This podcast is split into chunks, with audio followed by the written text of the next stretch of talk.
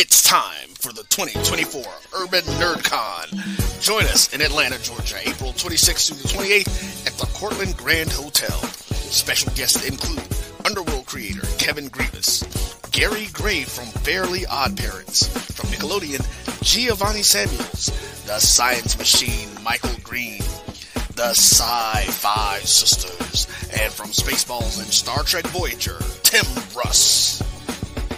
Hi, I'm Tim Russ.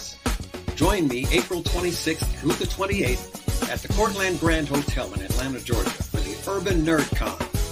Our heroes, our villains, our stories. Everyone con.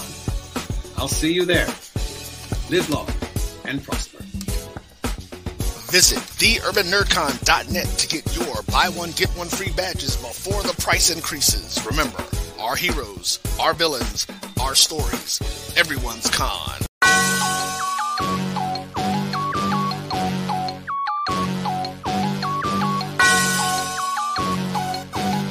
Yeah. I love my HBCU. And boy, I love it, love it. I love it, love it. I love my HBCU. And man, I hope my team they won one. Yeah. I hope my team they won one. Yeah. Man. I hope my team they won one. Yeah. I hope my team they won one. Yeah. Yeah. Yeah. I tune into the HBCU Sports Lab to see if my team won or lost. If they lost, I'm quiet as a mouse. But if they won, keep tab. Uh, I'ma do the dab, yeah. Dr. Cavil, Yeah. he know what he be talking about. Talking Mike and Charles, they know what they be talking about. Talking They about. compress the analytic data with the hip hop. If you know them like I know them, they gon' tell you if your team, if they won or lost, Yeah. and who the ball, who the ball. So listen to Professor, uh, yes sir, Yes, and sir. pay attention, cause he gon' teach a lesson. This is Dr. Cavil with Inside the HBCU Sports Lab with Mike Washington and Charles Bishop. Mike Washington is not on assignment, or maybe he is on assignment, but I think we're going to be able to get him in. And we'll see what we can do about that. And we should have another special guest to take us a deeper dive in the mid majors. we give you a full circle of what that looks like. And then we'll talk about some games of the week. Uh, with that being said, welcome to episode 489 and counting to 500 of Inside the HBC Sports Live radio show and podcast, the show that's covering the sporting HBCU dash for all things HBCU sports for institutions large and small, from the NAIA to the NCAA. We share insights and information on the HBCU sports culture, HBCU athletic aesthetics, to facilitate the story of HBCU athletic programs and the business of HBCU sports.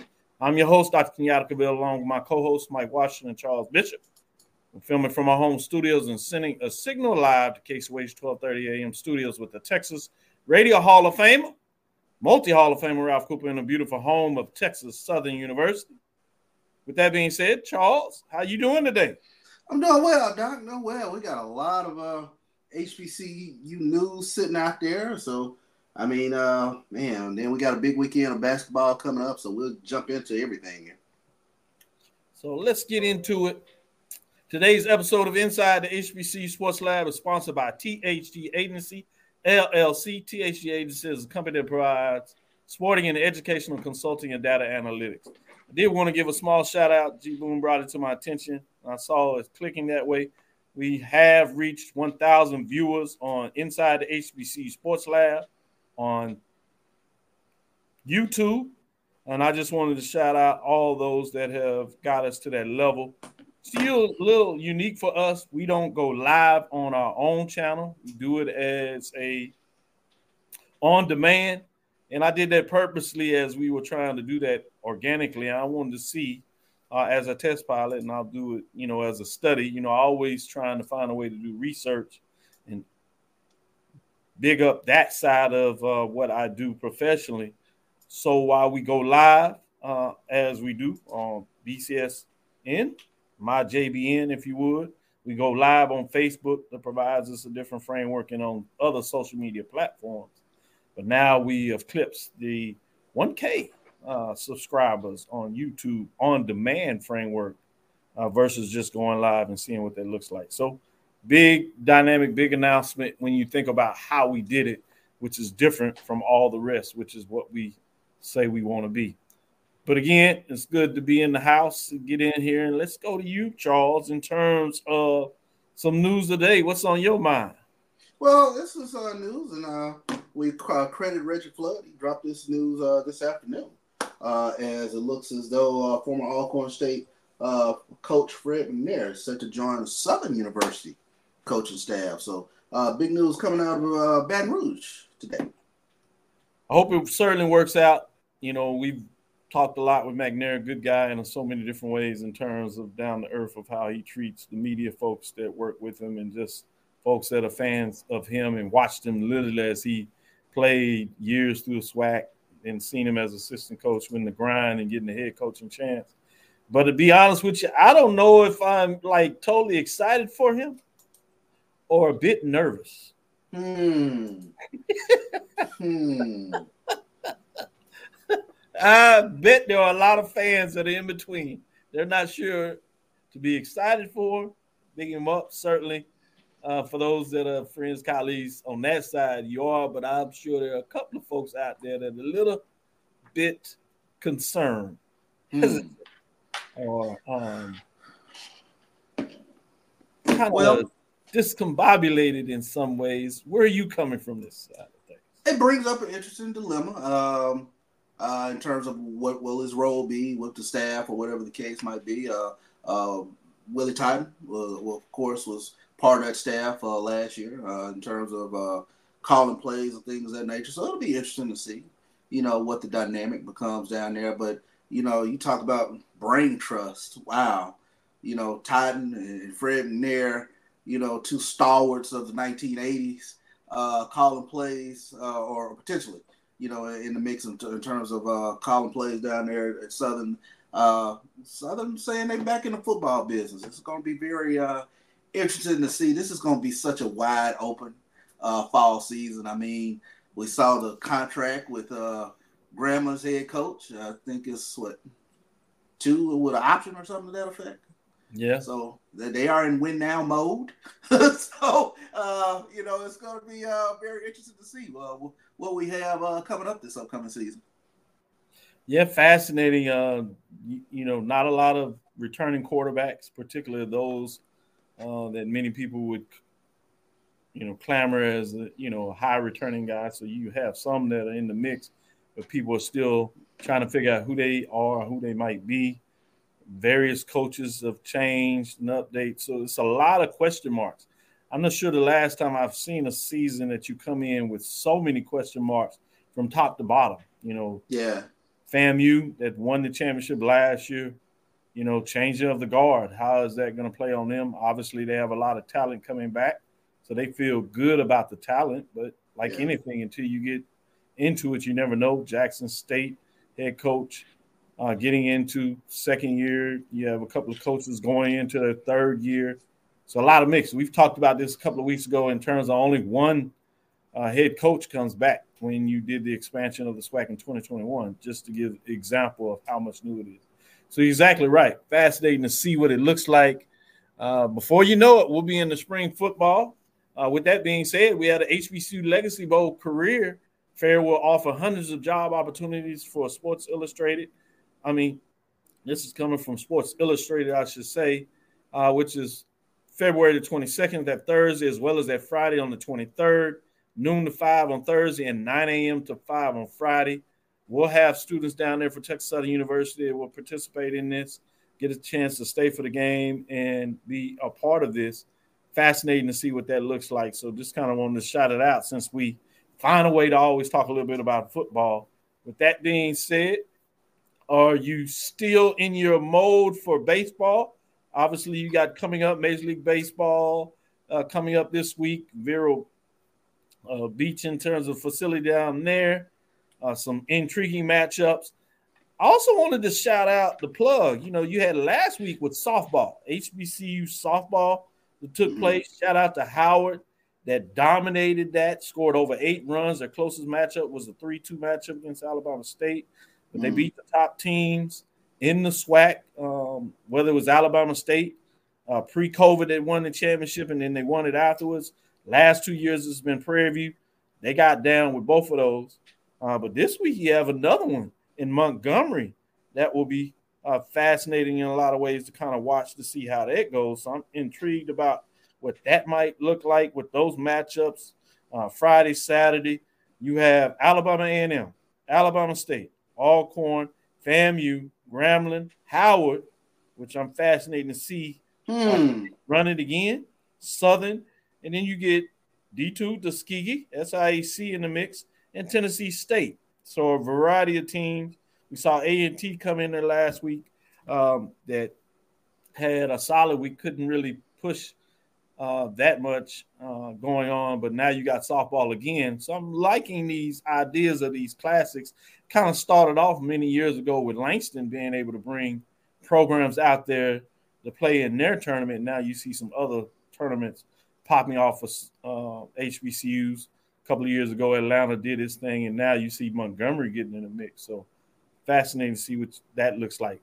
Any thoughts in terms of the matchups this week with softball? Charles? I mean, those, those are very interesting matchups, especially uh, when you talk about uh, uh, Alabama State, Howard uh, playing uh, in this tournament. That, that that's that's that's pretty exciting. That's you know, it's it's kind of what we want to see when we start talking about uh, wanting to see uh, those top teams in various conferences play each other. We started to see it in basketball. We started to see it in baseball, uh, and, and and now softball. So it's always great to see that.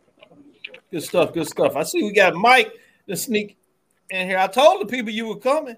Everybody's waiting on you, Mike. They, they were like, "Where's Mike?" I said, "He's coming. He's coming. He's not on assignment." How's it going, Mike? Oh, it's, it's doing it's going good, Doc. Uh, just settled in here. Uh, had to knock out a quick lecture, um, but uh, glad to be in the No, no, lab no, tonight. With You said that real fast. Somebody is allowing you to be in front of their class, Mike. man, it's it's every fall and spring, man. They I don't know what it is. They allow me to. That's a scary thought. No, seriously, it's good stuff with the experience that you have out in the marketplace to bring an executive into uh, the classroom to talk about the business, chemical engineering, environmental. So to get Clinical the professor. traditional clinical professor, that's that's a big deal. Like Charles, get out there putting in that work, man. Y'all bringing some intriguing components to the classroom where you're just not in the books like myself. You know, it's it's, it's important to have you all around. Yeah. Hey, hey, but I, I will sh- I will share a, a thought with you. There was a here on the yard, and uh, uh, there was a lady. Phil- uh, It's Phyllis. Uh, I forget her last name. And she Yeah, I know Phyllis. You look familiar. She was like, "Are you on that show with that boy Charles and that boy uh, Dr. Bill?"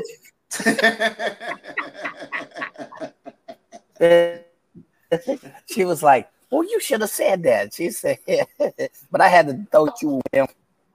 But y'all get instant recognition. I, I just, I'm not feeling the look. all, all you have to do is show up, Mike. You get all show up. With that being said, I, I- one of the interesting matchups we talked about the, uh, fan- uh, with the softball is Sammy Tennessee State finally get it back on again Oh, uh, in terms of this matchup on softball side. So I'm intrigued about that. We haven't seen that matchup.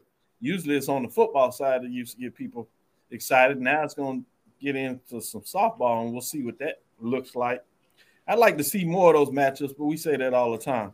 But with that being said, as we get ready for our next break, I'm gonna give both of you a chance to share some news. Any news that you want to share, Mike, before we get into a break?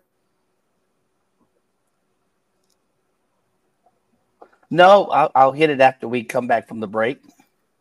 Oh, that's perfect. Charles, any last uh, news that you want to share before we get in that break? I know you wanted.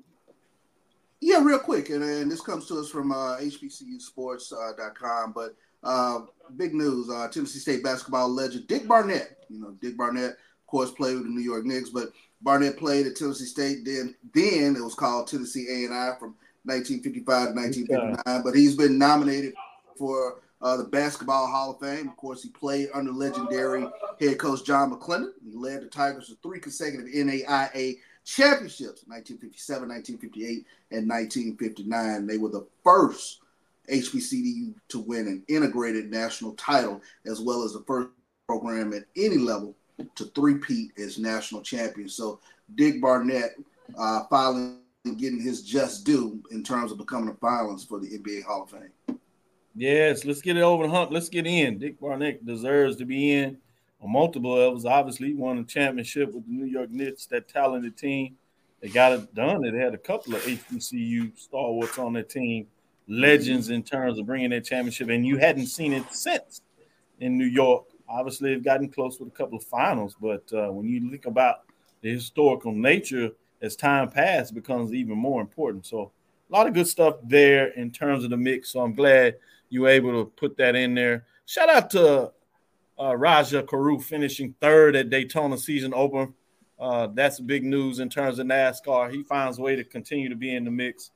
And Hawks are doing their sixth annual HBCU night in Atlanta.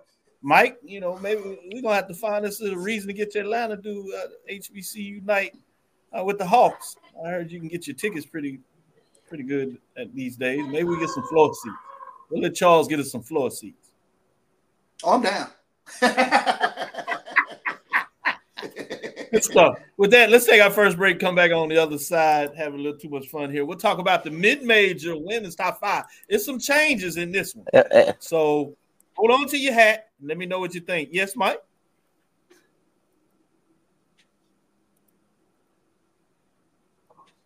With that, we'll take our uh, first break. We'll come yeah, evidently, all we need to do is, is toss around Charles' name, and we good. We are solid. Oh, I told you that. I told you that. Now, now Atlanta, he's big, but you go to Jackson, oh, he's other world. He's other world. I walked around with Charles and Jackson, man. That's like, wow, this is good.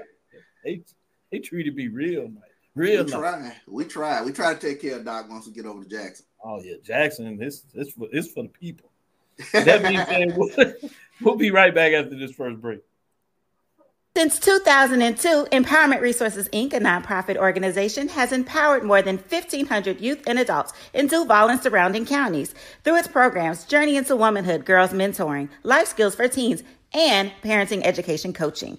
To get involved with programs, volunteer, or donate, visit www.empowermentresourcesinc.org. Follow us on social media, facebook.com forward slash empowerment.resources and instagram.com forward slash empowerment JAX.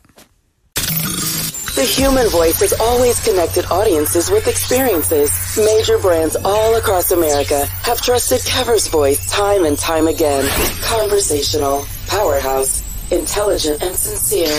That's the voice you need for your creative marketing process. K-E-A-V-E-R-S-V-O-I-C-E E dot com. Keaver's Voice, Keaver's Voice, Keaver's Voice dot com. Always on, all the time. Nope. Nope. Come on, him. Ooh, I like him.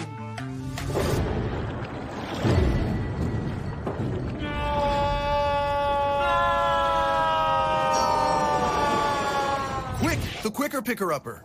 Bounty picks up messes quicker, and each sheet is two times more absorbent so you can use less. He's an eight. He's a nine. Bounty, the quicker picker upper.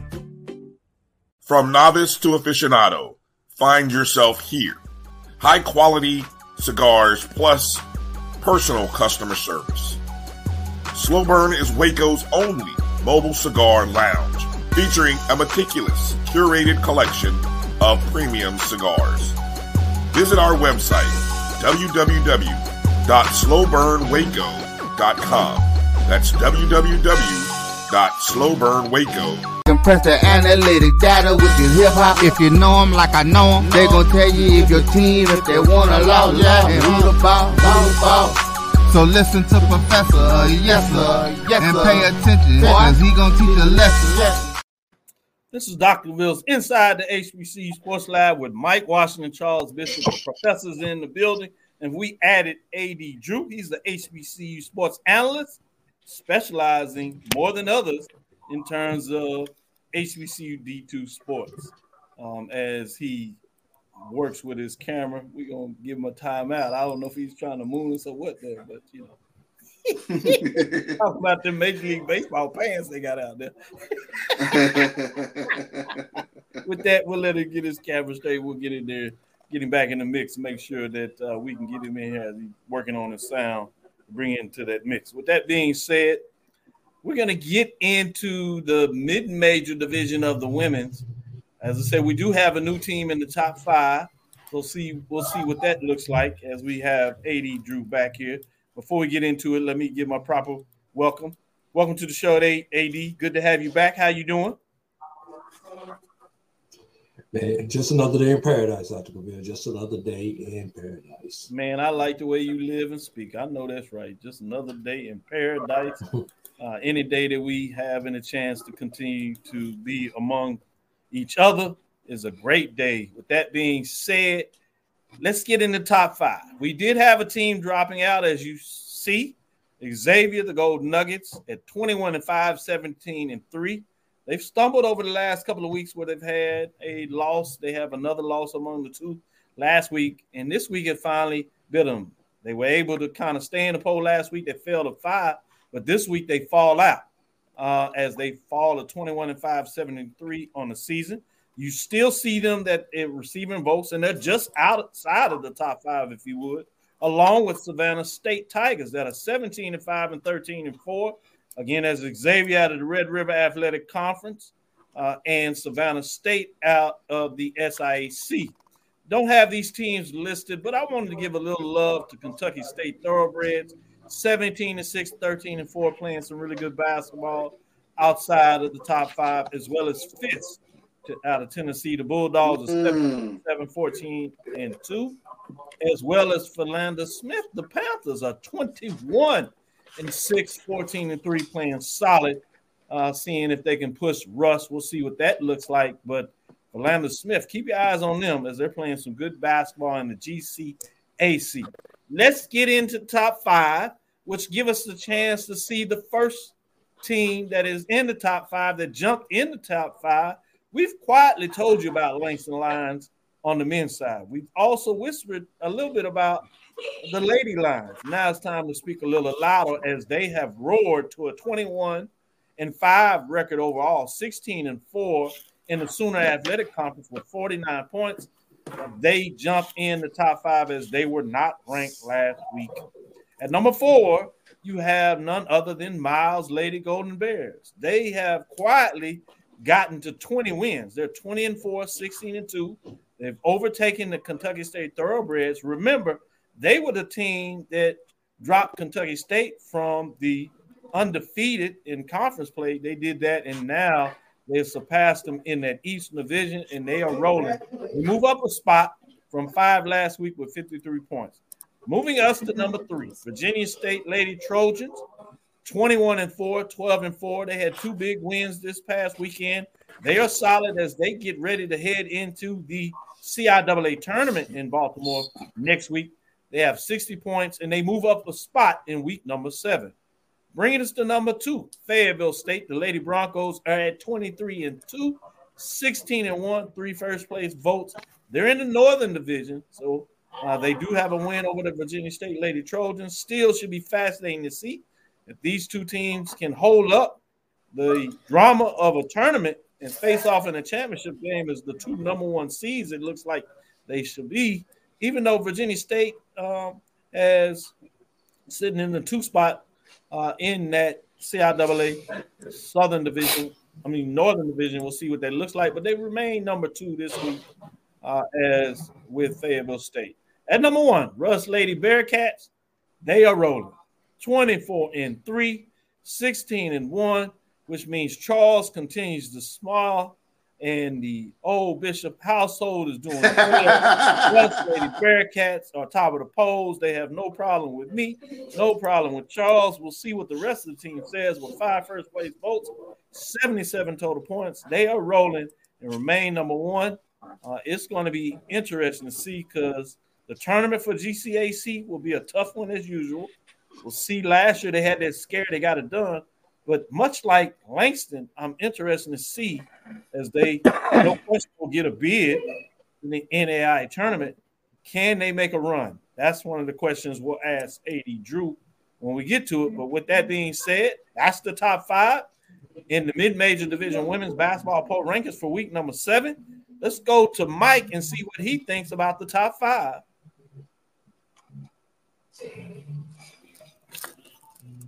So the the only problem I have, the only question I have is where on earth do you put uh you have Langston with their record, but you where's uh Savannah's no I'm I'm sorry, I, I got it wrong. Or did Savannah State at, at at basically 17 and 5, you know, could they and, and Miles at 20 and 4, could you make an argument with their records for them being ranked higher? Yes, I think you could make an argument that they could rank higher. They've been in the mix. Uh, as we said, Xavier fell out, so they were in there. But when you talk about Savannah State Tigers, they are on a nice run. Um, I think they're a little behind Kentucky State and certainly Miles, uh, the Lady Golden Bears. But I agree with you. I think you could make that argument getting the top yeah. five. With that being said, let me go to you, Charles, and get your thoughts on the top five. Let me talk a little bit about the Rust Lady Bearcats, and that way I can eat good in my house. Uh, you're talking about what is it about Rust?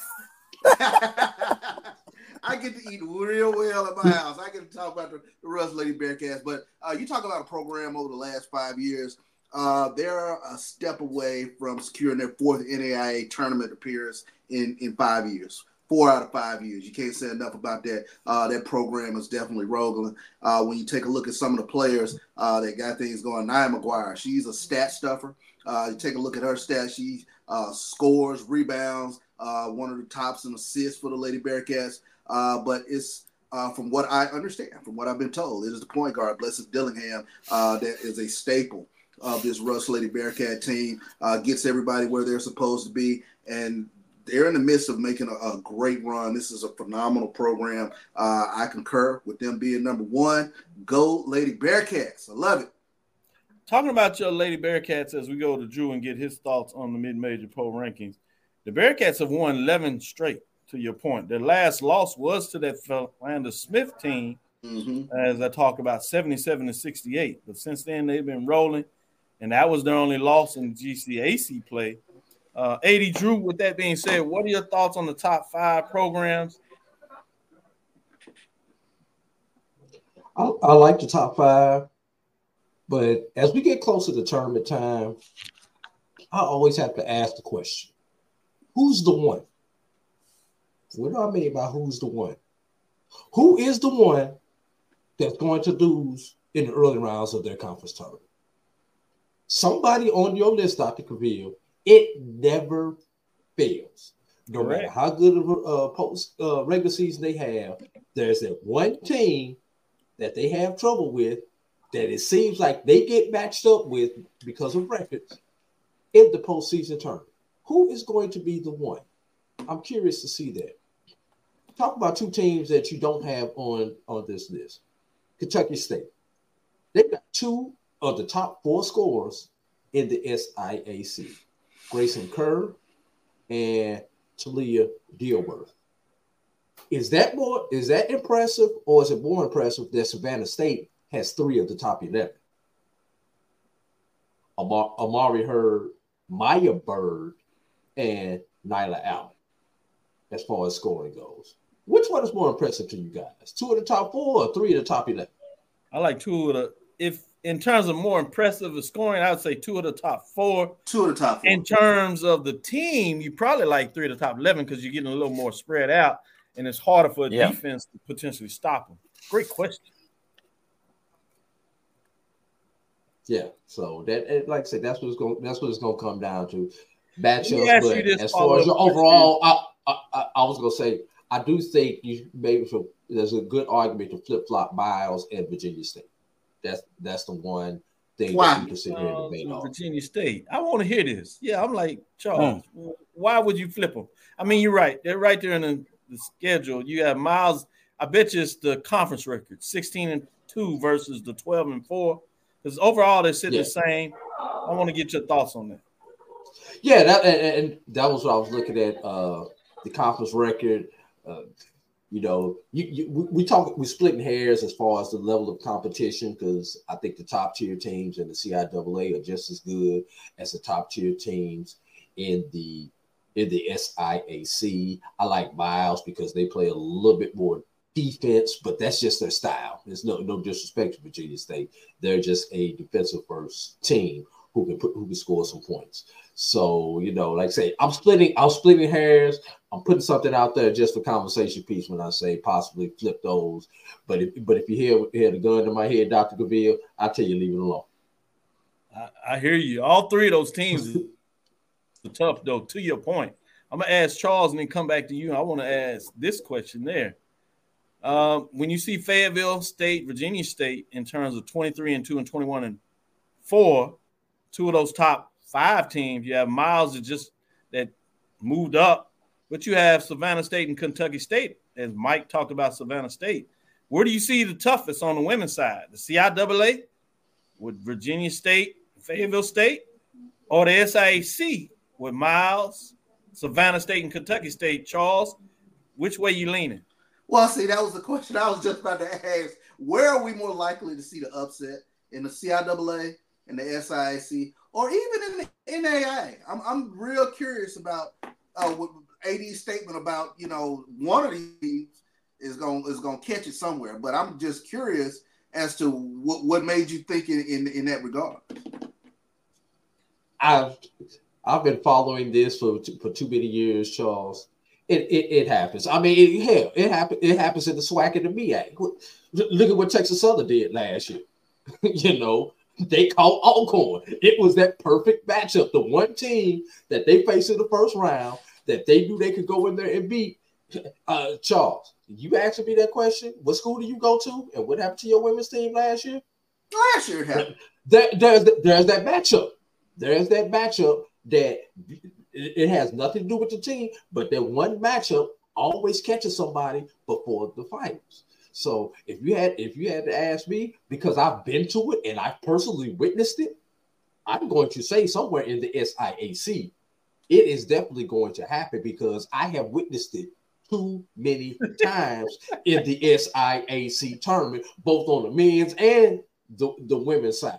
You know, mm. the CIAA, for some reason, CIAA, you tend to get the the teams who you expect in the finals to be in the finals. Now, the team they may not win the finals, but you tend to get the the, uh, the two top teams in the in the CIAA more often than you than you do in the SIAC. SIAC, there's always some four seed or something like that in the finals. It it just never fails.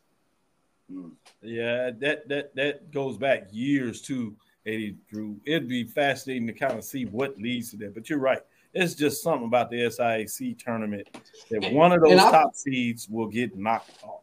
Hmm. And I'll tell you what, one thing about the SIAC tournament, because they take every team, all 14, 15 teams. Yeah, that's a good sometimes, point.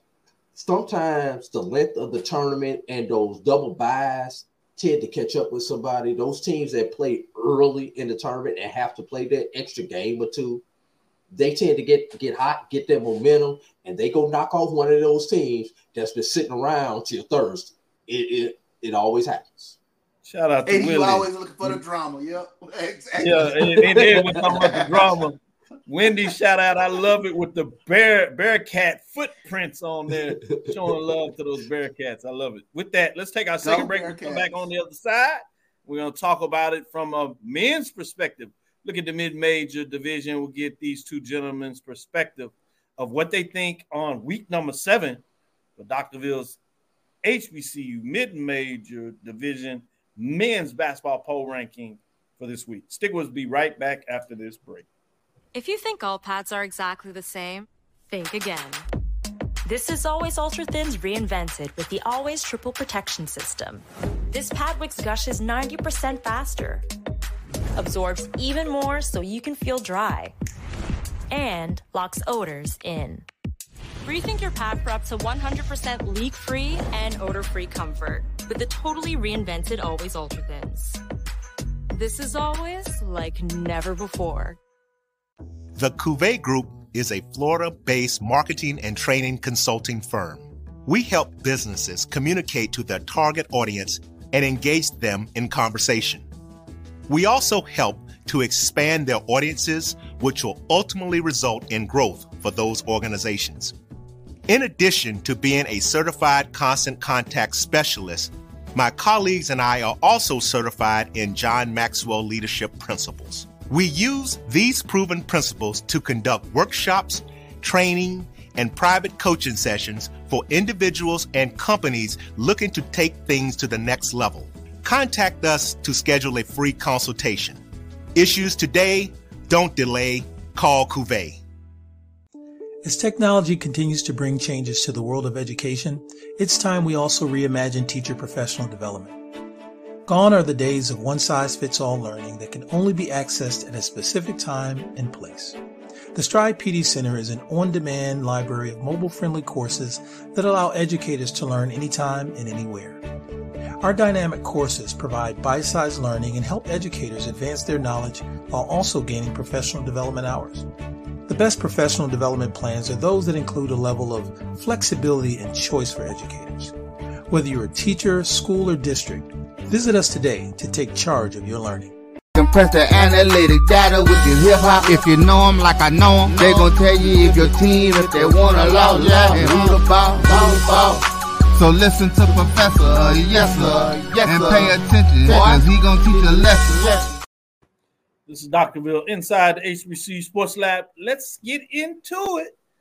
A couple of changes. Two teams drop out this weekend. The men's side It's getting real interesting as Tuskegee, excuse me, as Morehouse Maroon Tigers and Tougaloo Tornadoes, they both drop out 17 and 9, 14 and 5. Bulldogs. As Tougaloo uh, drops out 21 and 5, 13 and 3, uh, as you see Texas College Steers are getting votes 15 and 4, as well as the Tougaloo Tornadoes at 21 and 5, uh, 13 and 3 with 24 points. Let's get everybody, into every- everybody in Jackson will jump on me. Blue bulldogs. I want to make sure I make and look time. Let's make that correction. Blue bulldogs. I got a text just now. I was like, oh god, blue bulldogs. That's the Talladega Tornadoes and Tougaloo Bulldogs uh, with is. that correction uh, Mhm. in terms of that update. Appreciate it in terms of that. At number five, we have Xavier, uh, the gold rush in the top five, dropping out. I guess that's what happens when you drop out of the polls. You get some mix up in your names. But Charles, make sure that we continue to get the love from all the people out there. Jumping in the top five this week is Xavier, the gold rush on the men's side, 19 to 6, 15 and 4, 47 points. They were not ranked as they jump into the poll rankings at number four this week, moving Xavier as they're in the Red River Athletic Conference, uh, battling for a championship there to see if they can get it done. Let's get into number four. Benedict Tigers sitting at 20 and 5, 14 and 5 in the conference play out of the SIAC with 58 points. Uh, they remain at number four. At number three, Clark Atlanta Panthers, 21 and 4, 15 and 4, as they had a win and a loss. The big loss was to Miles, but they get the win over Morehouse this past weekend and sit at 64 points. Previous ranked two, so they do drop a spot, which gives you a chance. At number two for Miles Golden Bears, they jump all the way in the poll and then jump all the way up to number two. At 19 and 5, 14 and 4, they make a major statement. Two big wins, including a win over Clark Atlanta, as they bump them down uh, to show what they're about. With 70 points, they jump into the poll all the way to number two. But number one should not surprise anybody. Langston Lions, two wins, 25 and 1, 19 and 1, eight overall. One thing that I was intrigued about Langston Lions, the number one team last week, and then I dropped a loss as Langston clinched, as you know by now, Sooner Athletic, and they did that last week on Thursday. They've won three games since then in terms of what that looks like. But with that being said, is the NAIA top 25 poll rankings, they only do polls every two weeks. Um, so it gives the number one team a chance to kind of fix themselves, uh, much like you saw Langston when they lost a couple of weeks ago, but remaining two. I'm intrigued next week when the poll comes out. Who will be number one in the NAIA? Will it be Langston uh, finding a way to jump in that poll, or they stay at number two? With that being said, the number one continue to be number one as they are rolling uh, in week number seven the mid-major poll rankings there. I'm gonna start with you, Charles. What are your thoughts in terms of this week's top five on the men's side? Uh, and let me say it again: uh, Tougaloo Bulldogs and Talladega Tornadoes. With that being said, top five. What are your thoughts? Langston, uh, I, I agree with the top five. Langston has done what they need to do 25 1, superbly impressive. the intriguing team to me, and I and I come back to the SIAC is Miles, and I know AD you had an opportunity to see them up close uh, in, in terms of playing Allen, but uh, they won seven in a row. What is it about this Miles team that really stands out? Defense, defense, and more defense. Charles, explain to me how you do not score for the first six minutes of a ball game, give up 14, the first 14 points of a ball game, and, and send the game to overtime. Hmm. By- locking you down. I mean, Yeah. yeah. Explain that to me. Oh, you know how you you know how you do that? When you come out in the second half and score the first 12 points of the second half, hold them scoreless for the first eight minutes of the second half. That's how you can make it up. And that's And what I saw. t- That's what I saw Tuesday night, and and I, and I've got the tape to prove it. And another hostile. called to send it to overtime. I was about to say another hostile atmosphere in Birmingham. Huh? Y'all, y'all saw the video. Well, Yeah. I, I guess if, if if I may add into that, it's not just that game. If you look at their last few games, they they're also number one in scoring margin or, or margin. So they're allowing teams only 60 points per game. That's that's number one.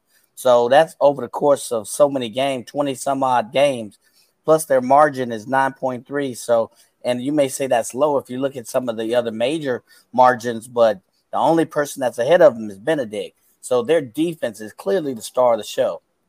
Yeah, I mean, it's definitely the, the star of the show. Uh, Coach Boston doesn't panic, and the thing about Miles, when you get them in Knox Wyndham Gymnasium, you are talking about one of the most intimidating Yeah.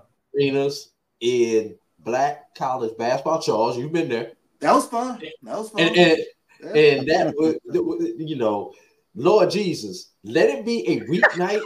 Did you say Lord Jesus? Yeah. Did you say man, you went all Holy Ghost, so it must be so. Hey, Let, Rob. let, let it be a weeknight, bro. Give, give them an excuse. Greek night, uh, uh, uh, fried chicken night, whatever the excuse is. let them students come up in there and pack out that gym. Oh my God, man. I, I- all I'm going to say is thank God when I was coaching at Tuskegee, we never played them over there. Mm. Played them at Fairfield. Yes, we played them in Fair Park because they uh at that point in time the Fair Park. administration wanted to get wanted the uh gate. And they you know that that gym where they have it only holds a thousand and you would get probably close to three thousand for a Tuskegee Miles game. Nice. Yeah, I bet you that was a nice environment as well. But it's something about being in that bandbox with a thousand folks squeezed in there, uh, excited about their team. With that being said, uh, any final thoughts, Mike, on the top five concerns you have? No. No, the I guess the the one uh, I don't if they pull them up is uh I think you have Clark Atlanta up there, right? Hmm. Yeah, Yes. they, uh, yep, they're number three, right? So Yeah. and then I, and then if you look at the you know statistics and look at their record, you know, can they make a push throughout the entirety of the season? They started out, you know, man, Clark Atlanta's doing all this, leading the league in scoring and doing this. You know, since then, you know, they've they've they've they've kind of evened out a bit. So I'm just uh, just curious as to how they even out the season. You know, scoring 76 points a game. Their defense has fluttered a little. So other than that, no problems with the poll whatsoever. Clark Atlanta was that for rolling until they went down to Miles. Yeah. exactly. exactly. I, Then they AD could came probably back on Saturday and had that battle in Morehouse and got the Yeah. win to let you know pretty strong. So to your point, it's interesting. It's just dangerous, for lack of better words, in the SIAC in the uh, Eastern Division. You got Benedict, that was top 25 team. Yeah, Morehouse, that is solid. Clark Atlanta, and that doesn't even talk about Allen and some of the other teams. Edward Waters, which is a tough place to play. So you're right. It's fascinating when you look at that. Charles, what did you want to add to that? But Morehouse and Benedict have defeated Miles. So I just Yeah. that just caught my eye there. So yeah. Yeah. Yeah, that's, that's that's what I'm saying. It's just there. But this is a question I want to ask AD Drew about this. As we start to get prepared for the playoff team, it's obviously in regards to the SIC that they're pretty deep in the top. They don't play often a lot of non-conference games. You got a couple of big wins by Clark Atlanta early. Uh, you got a couple of big wins, particularly by Benedict. Obviously, one of those wins by Clark really doesn't measure because it was a D1 win. But with that being said, from what you can tell now, how many teams potentially can the SIC get in the tournament, particularly would it seem like the CIAA is down? I know you got your regions and all that at play, but for those that may not be as familiar with the D2 side of things versus what we see automatic bids for the Division One tournament, talk us a little bit through that process and what are your thoughts at this point? Yeah. Uh, tournament winner would get an automatic bid. Yep. Uh, and if I re- recall, the Gulf South and the Sun Sun Yep. Coast Conference, I believe is what it's called, Yes, or the two other conferences that go into the uh into the region with the uh with the SIAC. So basically, you're talking five spots that are going to be available because th- uh, three of them are already gone due to the uh, due to the automatic. Mm-hmm. SIAC should get a minimum of two of those spots. If if you get the the right final four, you hmm. may sneak a third team in there. But it. it. would have to be it would have to be Miles, Morehouse, Benedict, and Clark in the final four of the SIAC tournament. If any one of those teams suffers a early defeat, their chances of getting in are probably going to be slim. I think Tuskegee last year was the exception with what happened to them, but they did have the fact that they won the regular season of the SIAC last year. So Miles has won the West. The East is still up for grabs. So if anybody could get in probably with an early loss, it's probably Miles because they are the West Division, uh, Western Division champions right now. That the, the East is so so much parity in that East, and those three teams are, are so close together. It's going to be it's going to be tough on whoever uh, is the first one out of those Eastern teams. Good stuff. It's going to be fascinating as we get in these tournaments to kind of see how things play off. Obviously, I have an eye on the NAIA. Xavier looks like they're not locked um, on the men's side, but you have Texas colleges right there with them in terms of what that looks like. Obviously, Langston is going to be in the mix, but when you get into GCAC, quietly, Philander Smith sitting at 18 and 7, 14 and 3. Tougaloo, uh, 21 and 5, 13 and 3. And then you have Talladega at 26 and 9 and 4. AD Drew, what did you want to add to that mix on the NAIA side? Watch that team down south, Florida Memorial. That that is team. They got a lot of D1 transfers on that team. That is going to be the team to watch in this in that Sun Conference. If they can get into the it AIAs, I think that particular team can make some noise in the uh, in the NAIA. But they've got to get through that gauntlet called the Sun Conference, and there are a couple of good teams in that Sun Conference, which they are one of those uh, top top three teams in that conference as far as talent goes. Now that's a sneaky good point that you made there when you look at what they're doing down in Florida Memorial down down south, as you like to say it. I like that mix deep down there in there in the Florida. I want to also shout out a little bit to um, the Virgin Islands uh, on the men's side. They got a couple of big victories over the cup weekend. They were struggling for the longest, but they finally got over the hump and got some wins under their belts. And uh, as a program that's adding in uh, the challenge they have uh, in trying to get it done, it looks like they made some moves on this side. So I wanted to give a little bit of credit, a little bit of shout out there in terms of Virginia, I mean the Virgin Islands, uh, in terms of GCAC play. You have another one Well- there, AD Drew? Go go back to Division Two. One to one to look out for, and just because of how tough their conference is, watch Lincoln of Missouri. Lincoln of Missouri. They playing arguably one of the just like they play in one of the toughest, probably the toughest football conference. They also play in one of the toughest basketball conferences on the uh, Division. I certainly agree. That's a tough basketball And- conference and- up there. and if they can if they can get on a run, they're they're in the upper half of the conference. If they get the right matchups and get on a run, they they can make some noise and possibly uh, sneak into the tournament. And to your point, for those that are not realizing, Florida Memorial sits at 21 and 6 overall. They're 8 and 5 in the conference play. That kind of puts them out there. But you're right. If they can spin it, get it going in the tournament, they're going to be a tough one. With that being said, uh, AD Drew, are you able to stick with us to talk a little bit about the Division One matchups as we get into our last segment for this week?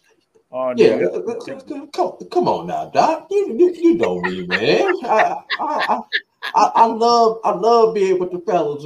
Uh, the only thing missing is is is the cigar and the brew. Uh, that's it. He's so right. Stick with us. We'll be right back after the break. We'll see if we can bring that back as well. Is is that it? That ain't all we drink, man. Don't don't, don't go G rated because we on TV. That ain't it.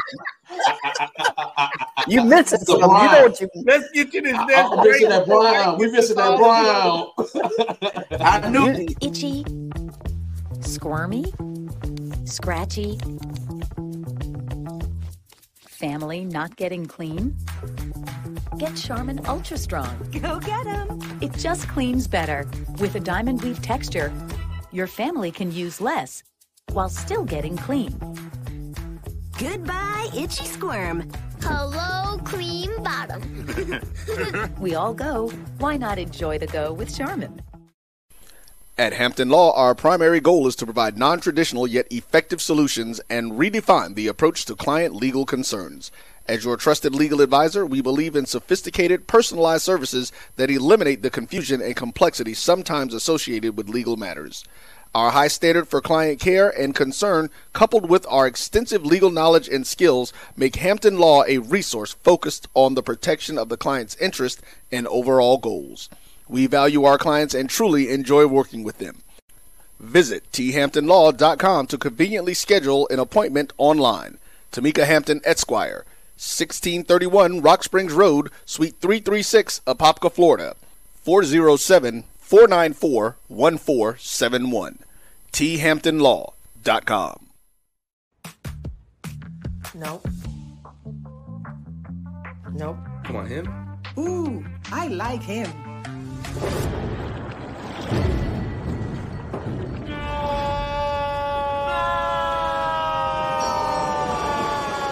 Quick, the quicker picker upper. Bounty picks up messes quicker, and each sheet is two times more absorbent so you can use less. He's an eight. He's a nine. Bounty, the quicker picker upper. From novice to aficionado, find yourself here. High quality cigars plus personal customer service. Slow Burn is Waco's only mobile cigar lounge, featuring a meticulous, curated collection of premium cigars. Visit our website, www.slowburnwaco.com. That's www.slowburnwaco.com. can press the analytic data with your hip hop. If you know 'em like I know 'em, they gon' tell you if your team, if they wanna lose, and who the ball, who the ball. So listen to Professor, uh, yes sir, yes, and pay attention, cause he gon' teach a lesson. This is Dr. Bill with Inside the HBC Sports Lab. Shout out to AD Drew. I told you we bring him in here as that um, mid-major HBCU specialist. He can do it in all levels, but particularly doing it there. Shout out to Maya Buchanan uh, from Rust College, Charles. Check this out. NAIA Player of the Week, the second one in terms of her honors this week. So that's pretty bad. But I want to set up the call. Give AD Drew his flowers now in terms of uh, bringing it in here. If we can, uh, from our producer, go ahead and play that for us. 1.3 seconds remain in the ball game. You'll go to Bears trail by three. Inbounding the ball will be Truett Spencer. Ball comes in to Alvin Miles. Chase Ballard over to Spencer. Spencer shot. Knocked it down! We are time! 11, 10 out there with no timeouts remaining. Aldridge. Jump shot. No good. Rebound, no good. We have free basketball in the Knox Wyndham Gymnasium. Listen to him, everybody. Listen to him go crazy. Man, boy, woo, and you had his hype, man. Man, Woo, shout out, shout out. gonna make me want to scale a wall or something. I'm serious, man. And, and Charles has been there. You don't realize how loud you are because you you just have to talk loud on the mic just to hear yourself, not realizing how loud you sound. Until I heard it, I was like, "Damn, was I shouting that loud? I that excited?" I couldn't I couldn't do nothing but laugh because I I, I- I know that feeling where where you got the headsets on, but you don't realize how loud you are on the mic because everybody is behind you. So- Behind you, yeah, and you hear all the ambient noise in the gym. Yeah, your natural inclination is to get loud with them because you think people can't hear you. Uh, but with that being said, it was an incredible Thanks, call. Brandon. First of all, you get a big time play, uh, and I love the fact that you let the action speak for itself. So you let the play kind of play out and didn't try to guess what was taking place, and you just announced the action. So great job there. Let's get into some of this D- D1 talk and big plays this weekend. Uh, on the men's side, we have a couple of matchups going on now. We'll give you these updates if you would. Um, hopefully, we talked about this matchup between Stony Brook and A and T. Well, the men playing now. Uh, obviously, different total matchup with the men 14 and 3, A and T just 7 and 20. But hopefully, the women can do a little better than that because right now, the men of A and T are getting drilled 64 to 38. Uh, you have Hampton that in a halftime matchup with Campbell at 31, 33 31, leading at half. Can they hold up and get another win on this season and get it done?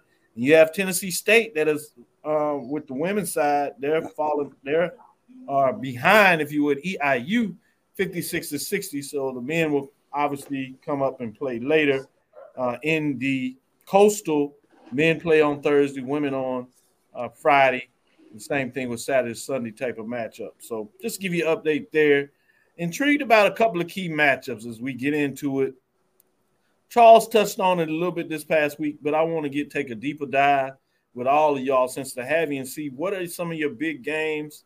Uh, what your thoughts? What kind of started out chivalry with the women's side, um, getting into the MEAC in terms of what that looks like, set you up uh, in terms of some overall record.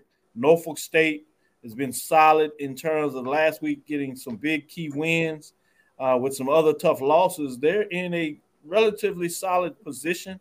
They're at eight and one conference race at with North Carolina Central Eagles. It's probably have surprised some things. You know, we talked about some of the surprises in the SWAC with FAMU playing solid on the women's side, first year coach. Also with Grambling really overachieving in a lot of people's head was Central. The Eagles down there are playing some really good basketball from that perspective. They're two games back at six and three, tied with Coppin State, uh, as well as Howard Bison. It really doesn't surprise anybody in terms of what the women's are doing Bison, uh, but three-way tie for second. So some key uh, games that will come up this week. Saturday, first set of games, Morgan and Howard. Delaware State at South Carolina State. South Carolina State is struggling with just one win on the season. Maryland Eastern Shore at North Carolina Central. Norfolk State taking on Coppin State, but they go on the road to get it done to see if they can get it done, I should say. On Monday, you have Delaware State at North Carolina Central, Maryland Eastern Shore at South Carolina State, Norfolk State at Morgan State, Coppin State and Howard. For the sake of time, we won't break them all down, but I want to go to each one of you and pick out one game out of the series this weekend that you have your eyes on and why. I'll start with you, Mike. What game in the MEAC has your focus this weekend uh, as you kind of look at the overall theme of things? So I I got to look at what is it one one and one and three one and four. Uh, is it Norfolk State um, going against um, uh, is it Coppin, Coppin. State? Yeah, Coppin State. So I, I I think that one intrigues me. Number one, I think Doc, because you mentioned it, they're on the road, but I'm then looking at statistics and defense allowed. You know that could be a game that gets very very. Uh, you know, I don't say you know defensive. Norfolk State's allowing 54 points a game. They're scoring 68, so they're number one. They're number one in margin. Uh, Coppin State is not so good. Uh, however, they're only allowing 60 points per game. So you know, you wonder on a good night at home, can Coppin State kind of push the issue there with Norfolk State? Um, you know, from at least from a defensive standpoint. The only part is, you know, Coppin State's offense has fluttered at times. Um, they're only scoring 56, 55 points a game, uh, whereas Norfolk State is outscoring them. But, you know, their defense has shown up on a few nights. So that game, that one, one versus three or four, that one intrigues me most. Charles, what do you say about those matchups? What sticks out to you? What do you keep your eyes on?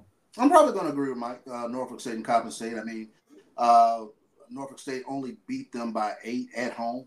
Uh, now they go on the road to take on Coppin State, so that'll be interesting. Uh, Norfolk State team that is uh, one in the top 25 uh, in mid, latest mid-major poll. I think number 17, if I'm not mistaken. Jackson State sitting right in front of them at 16. But uh, that that one is probably the one that intrigues me the most. AD Drew, what direction are you going with the MEAC for the women matchups? I, I tend to agree with Howard, uh, Howard and Coppin State, but uh, let's let's look at Norfolk and Morgan. I, I, I think you know Norfolk sit, sitting at the top, be, being chased. They used they're used to being there, but this is that time of year where sometimes complacency may come in as as they have they have a lead in the conference. So I'm just curious to see if they can continue the ship and make the right strides towards the tournament. I think another one that's interesting, while I agree with you, that's a focal point, but also on Monday you have that Coppin at Howard. And obviously, for seeding purposes, particularly if Coppin can't get it done against Norfolk State, the one that you pointed out, then this game becomes even more important for Coppin to try to figure out if they can get one. So great points. Let's look at some of these key SWAC uh, matchups on the women's side. I think I know where you're going here but just for the sake of uh, breaking it down, you have Jackson State at Alcorn. Uh, it's a rivalry matchup. Uh, Jackson State sees if they can continue with their undefeated season. Uh, you have Alabama State at FAMU in their game. I should say before I go that Jackson State is two a game for a clinching at least a share of the regular season championship. But a loss by Grambling means they can do it this weekend. So it'll be interesting. Talking about Grambling, they go to Baton Rouge to take on Southern, another rivalry matchup. Uh, fascinating with those two teams at the top of the conference uh, behind Jackson State. So interesting to see what that looks at. You have Alabama State at FAMU, uh, which means you have Alabama A&M at Bethune-Cookman, and you have Prairie View at Pine Bluff. Uh, obviously, we've seen the dust up with Pine Bluff. How do they rebound? What does it mean for that matchup? It is a home game, uh, so it'll be fascinating to see what that looks like. And then you have Texas Southern and Valley. Obviously, it flips on Monday, so I won't call those matchups out. But starting with you, Charles, which direction you going for key matchup uh, this weekend that you want to keep your eyes on? I think you touched on it. I think the one that I'm paying most uh, attention to this weekend uh, is Prairie View and, and Texas Southern uh, Saturday, Monday, uh, respectively, going to UAPB. Uh, we saw turmoil on their bench that you know that's just not normal, and that thing can that, that can get off the rails uh, real quick. So I'm really curious as to see what Prairie View and Texas Southern can do this weekend. Uh, golden opportunity for both teams to go two and zero oh and sort of get themselves back into the uh, and at least get into that that uh, eight seed uh, in terms of getting into the, the SWAC tournament. I think you probably said it the way you you wrote that down. Just not normal. You're right. Uh, with that being said, Mike, what are your thoughts in terms of a key matchup for you this weekend? Yeah, for, for me, I I don't know if it's key. I think it'll be interesting because I'm I'm leaving I'm leaving Jackson State alone. They the big dog. They eating the big piece of chicken. They 13 and 0. Nobody's messing with their plate. Then it's everybody else. You know, it the and the next the next little dog that's getting close to the table is Grandma. Right, do you want your cornbread? so exactly. So so Grambling State sitting at 10 and 3, an interesting 10 and 3. They have uh, they have Southern, who I think they beat the brakes off of earlier this year, but they got them at Southern now. Southern's number four. So that number two four matchup, you know, is Southern gonna make a run and say, hey, you know, we're nine and four. We're one of the two teams at nine and four. We're you know, you know, we're tied with Pine Bluff. Or is Jack Grambling State going to make the state the emphatic statement and say, "No, we big dog number two. We get the next big piece of chicken." So that's you know that's what statistically it you would have Grambling. They're outscoring them. They're out defending them. But I don't know. Something can happen at the end of the season. You know where Southern at home, ha- you know, pulls out a game out of their derriere and plays well. So that game intrigues me. Gentlemen, I would hate to go to Mike's family reunions because it sounds like if he put all the women there, it can get really interesting in terms of these plates of chicken. It sounds like, you know, the big dog, if you would, using that vernacular on the plate. Nobody's asking Jackson State for their cornbread. With that being said, Aiden, which direction are you?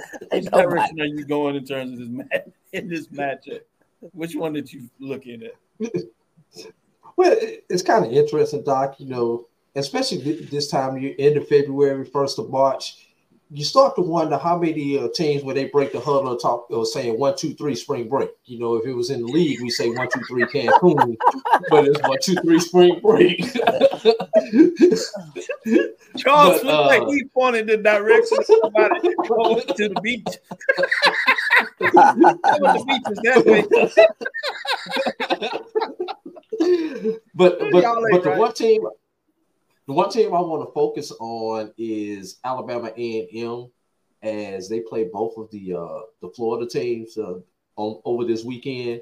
You know, there could be a flip where Alabama A&M could wind up behind both of the Florida teams if they do not do what they're supposed to do and take care of business this weekend against the uh, against the Florida teams. And the question, speaking of the Florida teams, uh, can anybody slow down Ariana Grizzle from Florida A&M University? I Yeah, hope she not. is. She's a SWAC leading scorer. She is. Yeah, leading score. By like two points, And it, like almost it, three it, points it, a it, game. it, it ain't even close. He's just south of 20 points per game. Ain't nobody close. I think next person is 16-8 or something like that. Yeah, 16-5, yeah, uh, something- yeah. What's her something like name? What's her name from Pine Bluff? And then you actually got Prairie View sitting at number three at about 16. So uh, the next three players are around 16 points a game. She's right just under 20. You might we're gonna call it a cool 20 point points per game. So nobody's been able to stop her really. Look at Florida A&M trying to play a little basketball. Wait, hey Charles, I'm with, hey Charles, I'm like, that ain't that shocker cute? Ain't that cute? it- it- FAMU sitting right now where they sit at in the standings, is that not the shocker of SWAC women's basketball this year? Especially considering how late they hired their coach. And Yeah, like they I hired the coach that- the week before school started. She They- didn't, they've she didn't recruit anybody. She brought one Done- player with her. Done a lot. Yeah, I, I think in a lot of ways you certainly got to look at, uh, with FAMU in terms of what they did. Um, but there's a lot of room to make an argument for Grambling. I don't Yeah. think people thought much about Yeah. Grambling, but I wouldn't fault either one. If somebody said FAMU or said Grambling, I'm not getting mad because I think you can go in either direction. You're right. Those two teams have uh, outkicked the coverage, as they say, in Right. regards succeeding on what they did in the season. So great point there. Let's go to the men's side. We'll make this pretty quick. I think it's obvious all the eyes are going to be in Baton Rouge and Southern in terms of this matchup, um, in terms of your first place. But if you had the Jet and you were able to get to another game, or as Charles liked to talk, talk about, those Monday uh, trap games, let down, whatever, manic Monday, as you talk about, maybe there's a game on Monday that you keep your eyes on. I'm going to go with you first, Charles. Uh, outside of the Saturday matchup with Grambling and Southern, where are you going to keep your eyes on in terms of these SWAC games? Texas Southern at UAPB. Uh, Yep. UAPB a little bit uh, up and down in terms of uh, their basketball team this season, but they did beat Texas Southern uh, earlier in the season. But this is a huge weekend for Texas Southern men's basketball team. They got an opportunity to go two and zero, uh, Valley UAPB, and it can gain on whomever wins this Southern Grambling uh, in terms of getting that push. And I think I turn to you Monday night with that win over Southern. I said, that's the Texas Southern team nobody wants to see because once those guards get to coming downhill and getting in the lane, they create all sorts of havoc. They open the court up. And when Texas Southern is knocking down some threes and playing the defense that they are, in tournament time, it becomes Texas Southern Invitation. Everybody be looking at that uh, Yeah. uh, eight man corner over there with Charles, and you did turn and said it, and I said my amen. with that, with that being said, uh, I agree with you, Charles. But Mike, what direction are you going? It sounds like you said yes, you're agreeing with it. You stick. Yeah, that that yeah, and I, and I agree with it because uh, it, it- it's going to depend on which UAPB you get. I mean, UAPB, Yeah. despite where they are, they still leading the league and score in scoring, eighty points a game, but they can't se- seem to defend the Nat from taking your uh your Bottom of the league. Bottom, Yeah, of, the bottom of league the league. So which Yeah. which UAPB team you get, and I also agree. History says that TSU has a knack of being that X factor at the end of the year. For whatever reason, they seem to sneak up on folks. So to me, that game is very interesting. I want to see which Pine Bluff team we gonna get the one that's leading the SWAC or the, the one that's at the bottom uh, in defense The and one that's allowing. leading the SWAC. Yeah. the one that's leading the SWAC the other way. I, I Yeah, told exactly. y'all I'm concerned about Mike and his family reunions. Now he bringing up Nats. I understand people be uh, having a problem with Nats, but he said the fact that they're gonna get you fried. I don't know what size Nats he's talking about, but I'm a little concerned when the Nats stop bothering you, but they actually start taking your fries. That's Man, a whole these different Nats- conversation. I'm not gonna go there. AD Drew, uh, what are you? What is your game outside of that Grambling Southern game? What are you looking? at? Actually, I, I, I want to focus on the team and what they need to handle this weekend. And that's you guys' alma mater. That's Prairie View A and M. You know, this is the, the the SWAC basketball tournament is not called the Texas Open for, for without a reason. You know, Yeah. usually one of those two teams, Prairie View or or Texas Southern, usually make some noise in the SWAC tournament. I mean, what like five of the last six years, six of the last seven years, Yep. one of those two teams has, has Yep. won the doggone men's side of the tournament.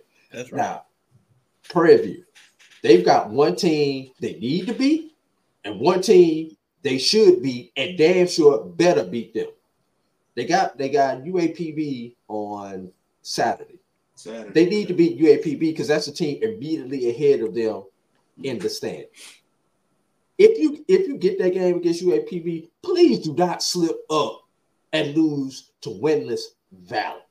Valley is the game you cannot afford to lose if you're Prairie View and you're trying to and you're trying to get into that eight slot. I'm sorry, It- it- I can't say it any any plainer.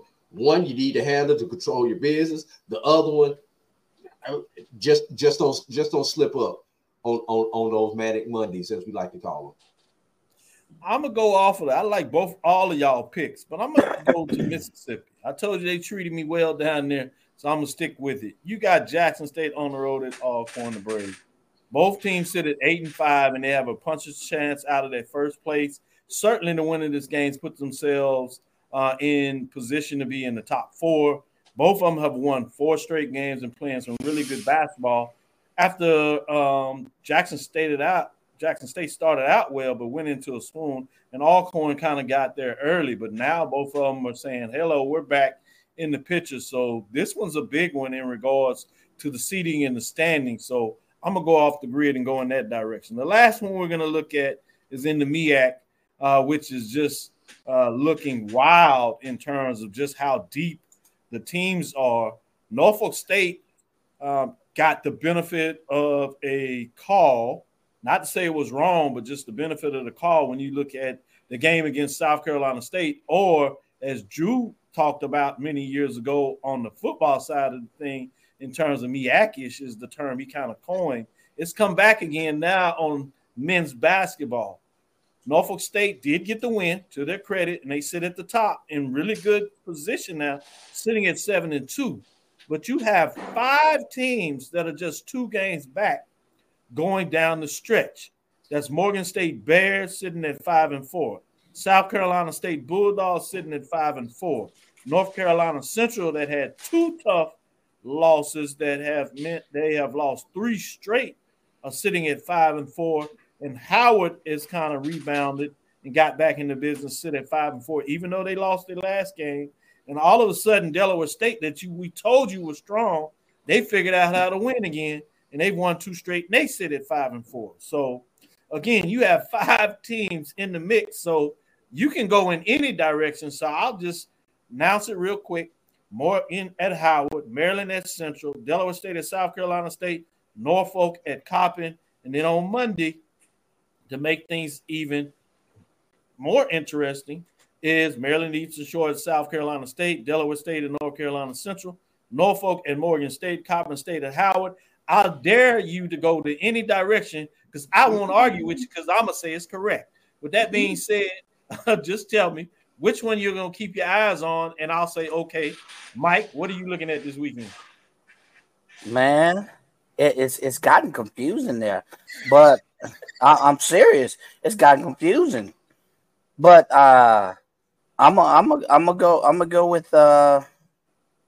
See you you know you don't you don't even got you know I'm gonna look at who Delaware State is playing because I look at where we said they were end up, and they have Central coming up. Um, so that should be interesting. There, uh, so I'll, I'll go, I'll go Delaware State, and they have Central coming up. To me, that's going to be interesting. If you look at what Delaware State, because I remember three or four weeks ago, Delaware State was at the bottom, and everybody was asking, "What's up with Delaware State?" Uh, ever since then, you know they've lost a few, but now I, I'll go with them against Central, and I think that's Monday, I believe. Monday, yeah, it is a Monday matchup on the road for Delaware State. Boy, you talking about hurting some feelings? Yeah. Uh, in uh, uh, for Central, the Eagles down there, Moody Stadium. With that being uh, Jim, I should say, Charles, what direction you going?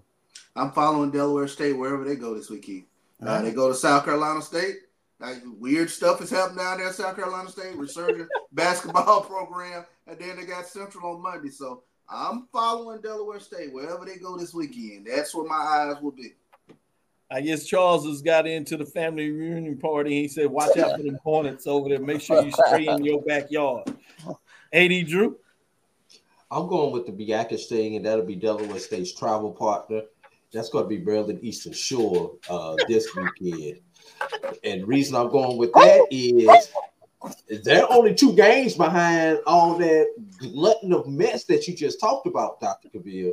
Right. So if they went wind up picking those two games, now they're back in the mix, and you got everybody but Coppin with a shot to win it at that point. So let's, let's go with the Biakis thing and go with Maryland Eastern Shore. good stuff. Good stuff. That'll do it for us today. Thank you for listening inside the HBC Sports Lab. You got your HBC basketball mix.